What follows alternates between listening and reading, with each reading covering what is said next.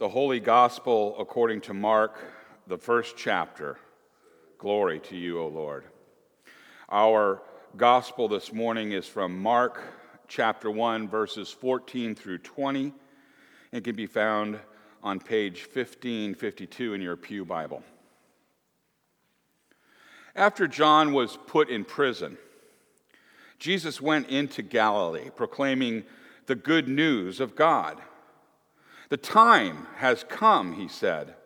The kingdom of God has come near.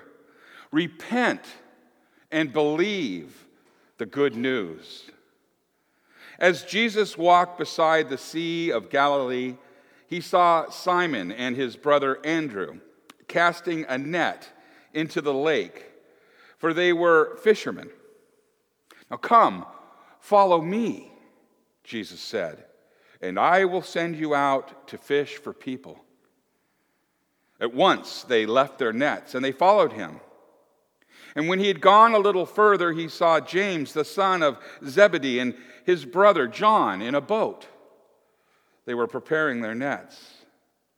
Without delay, he called to them, and they left their father Zebedee in the boat with the hired men, and they followed him. The gospel of the Lord.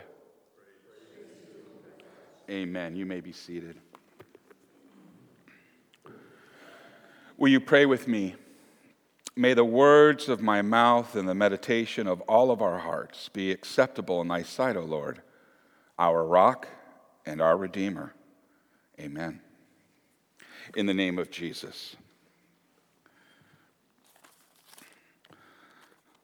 The story of Jonah is a fascinating one. It has fascinated me since I was a child, and it still, to this day, is, uh, well, it's convicting this morning to me. And perhaps we will see the wisdom in this, in this story. I title this God Calling. Can you imagine with your cell phone and you get a, a ringtone and you look on and it says God? You know? And that's, that's what God's doing. He's calling to us, and He's calling to Jonah. So God rings him up, and Jonah knows what he wants. Hang on now. Not now. Uh, he's going to want me to go to Nineveh, and those people are the enemies, and I, you know, I, I don't want to do that, and you know, I just, I'll just, I'll tell him I'm busy. I'll just, you know, ignore it. And we know that that doesn't really work his no way, I'm not going, that place is bad, God usurped Jonah's self management and said, Guess what? You're under my management. And we know that he sent a giant fish. So here's why Jonah did not want to go to Nineveh Nineveh was not a real nice place. Let me read to you from Nahum, uh, chapter 3, verses 1 through 5.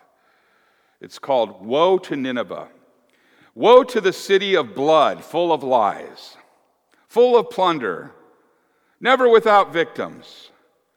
The crack of whips, the clatter of wheels, galloping horses, and jolting chariots charging cavalry, flashing swords, and glittering spears, many casualties, piles of dead, bodies without number, people stumbling over the corpses, all because of the wanton lust of a prostitute, alluring the mistress of sorceries, who enslaved nations by her prostitution and peoples by her witchcraft.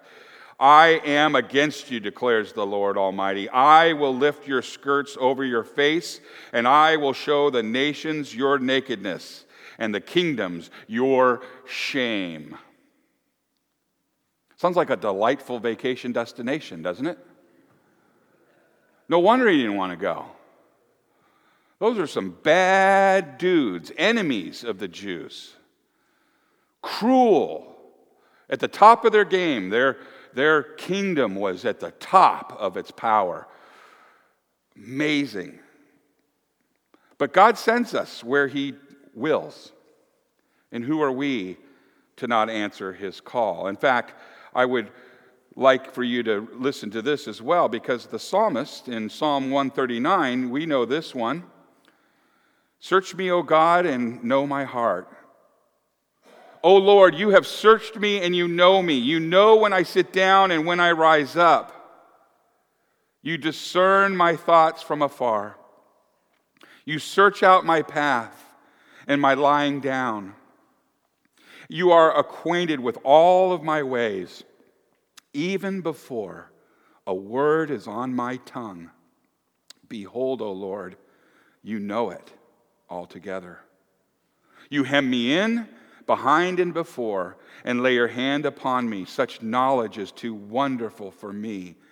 It is high, and I cannot attain it. And where shall I go from your spirit? Or where shall I flee from your presence? If I ascend to heaven, you are there. If I make my bed in Sheol, you are there. If I take the wings of the morning and dwell in the uttermost parts of the sea, even there your hand shall lead me, and your right hand shall hold me. You see the problem that Jonah had? There was nowhere he could go to escape what the Lord wanted to do to him and through him for his kingdom agenda.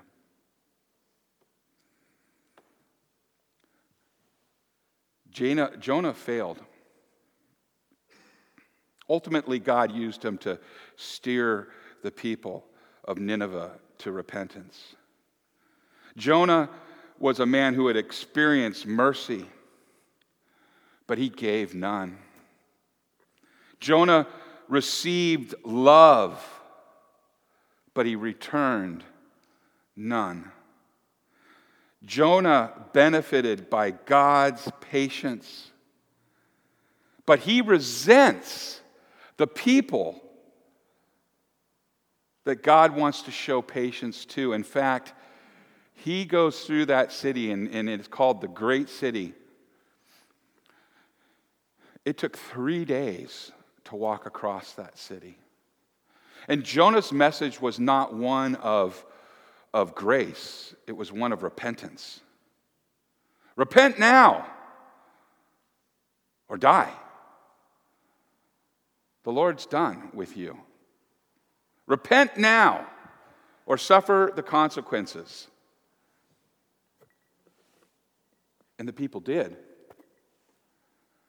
And they they wore sackcloth and sat in ashes, and the king did the same, and they were forgiven. And, and Jonah's response was, I knew you were going to do that. You are a merciful God, slow to anger and quick to forgive. Can you imagine that? He's mad at that. Are we any different? Are we any different? Well, let's talk about this gospel this morning. We have uh, uh, the gospel of Mark in uh, verses 14 through 20. And it's an interesting scene that we hear and have read through the years.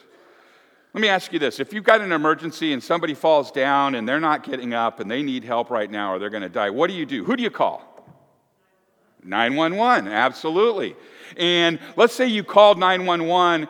Um, what do they say? 911, what's your emergency, right? What if they said, 911, we're really busy right now. Can you call back later? No. No. They, they drop everything that they are doing. They establish where you are and the need that you have, and they come a running.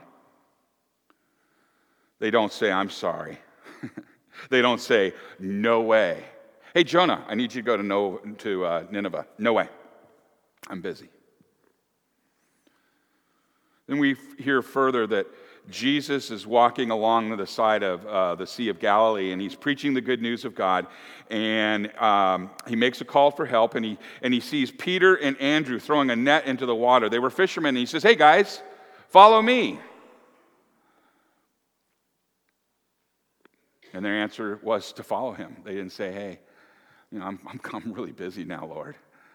No, they, they, they gave up what they had. They gave up their tangled nets. And further on, he goes and he sees the sons of Zebedee who are fishing with their father and uh, the hired hands. And he says, Hey, follow me.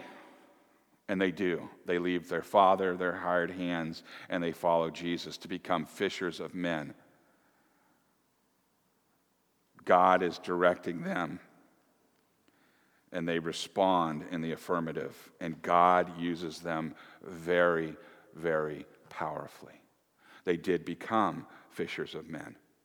We are here with the theme this morning is that the time is now. Repent. That was what John has been saying to us through the last few weeks. Repent. The kingdom is near.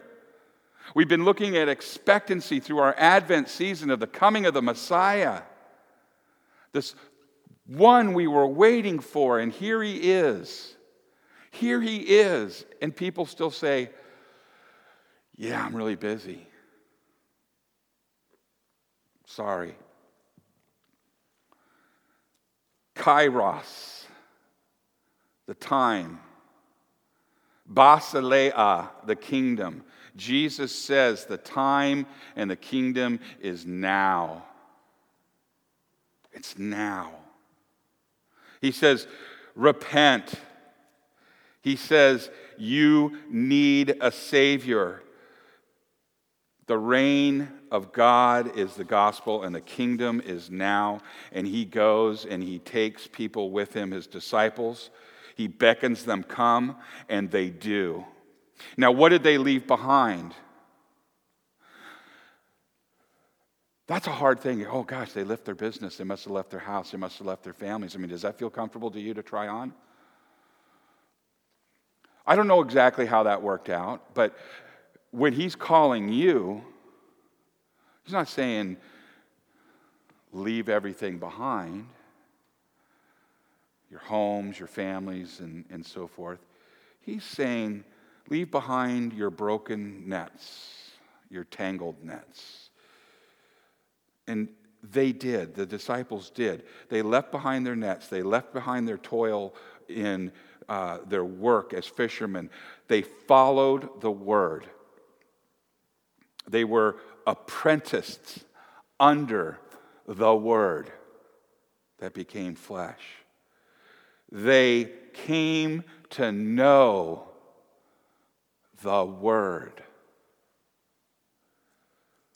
And when they were equipped with the Holy Spirit, they shared the word with a world not unlike Nineveh icky, cruel, mean, abusive. And they shared the word. Now, the work of the word does its work whether I work or you work or not. What? The word does its purpose to those who hear it and respond.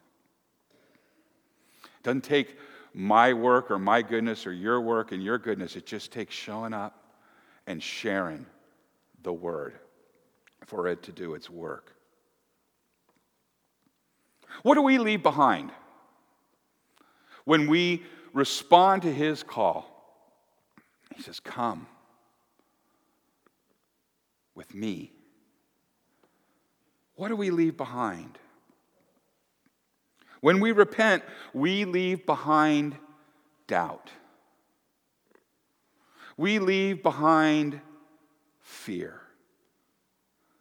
We leave behind pride, shame, anger, and guilt.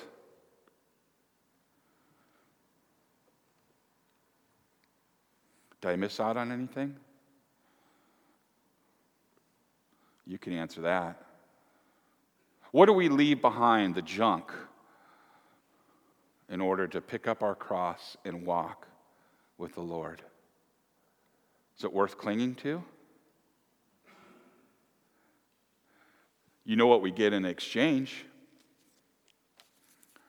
In exchange for us and our ickiness, our Ninevite ways, We get forgiveness of sins. We get everlasting life. We receive and rest in the peace of the Lamb of God, Jesus, who was pinned to that cross to take away the sin of the world for you and for me.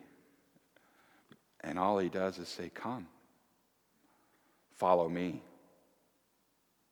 Now back to the 911. It's an emergency, you guys. This is, you know, time's running out. It's here. Today's the day. We are to go and share God's glory with those around us. We are to go and come alongside those that need to hear the word. We are to go out and invite others, come and see. Will you pick up that call? Or are you going to put, don't call me now, I'm driving on my, right? God's calling. Pick up the phone. It won't be boring. It's going to be fun. In the name of Jesus, amen.